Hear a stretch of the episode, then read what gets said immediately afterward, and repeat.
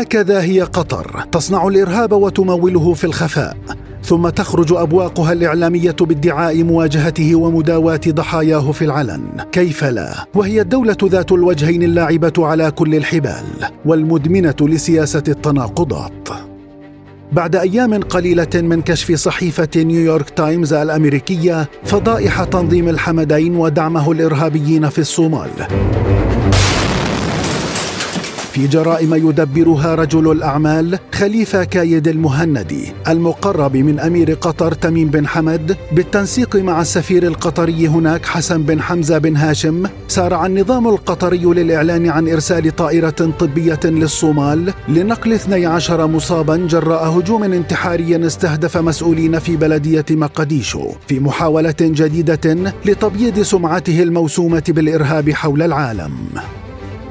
هذا الله يسلمك. انت زي ما انت عارف الجهة اللي كانت خلف احداث المينا إحنا يعني نعرفها مربي معها ترتيب يعني مسبق. إحنا قاصدين أن يكون في عنف. لأن العنف الله يسلمك هو اللي بيخلي الثقة مفقودة عند الإماراتيين. هذا اللي بيخلي الإماراتيين ينحاشون صحيح الله يسلمك. هم ينطردون من هني؟ والعبود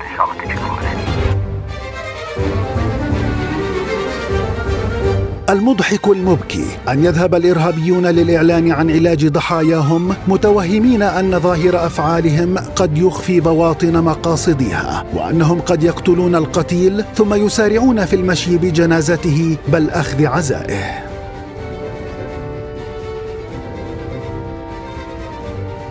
تميم وأتباعه. حاولوا تغطية شمس الحقيقة بغربال أكاذيبهم. غافلين عن وضوح بصمات الإرهاب القطري في الصومال للعيان قبل التسريبات الأخيرة. فقد عمل تنظيم الحمدين على وضع أذنابه في المواقع المقربة من السلطة. على رأسهم فهد ياسين مدير القصر الرئاسي ونائب رئيس المخابرات الصومالية. ورجل قطر الأول في الصومال. والهدف السيطرة السياسية والاقتصادية على منطقة القرن الإفريقي باسرها انبطاح حكومة الصومال أمام تسريبات الصحيفة الأمريكية وما سبقها من وقائع دامغة هو دليل جديد على تورط دائرة واسعة من المسؤولين الصوماليين في العمالة لتنظيم الحمدين. وهو ما كان واضحا من عدم اتخاذهم أي إجراء ضد المسؤولين القطريين. وكأن تلك الأحداث تمت بالتنسيق بين الطرفين على حساب دماء الأبرياء من أبناء الشعب الصومالي. وقائع وحقائق ثم مؤشرات تعقبها تسريبات.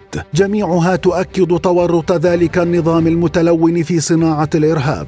نظام دائما ما يتشدق بدعم الدول في العلن ويعمل على تدميرها في الخفاء. نظام يستخدم أموال الشعب القطري في تشكيل شريان للإرهاب في أفريقيا عبر أياديه السوداء التي عاثت في القارة السمراء فسادا وخرابا ودمارا.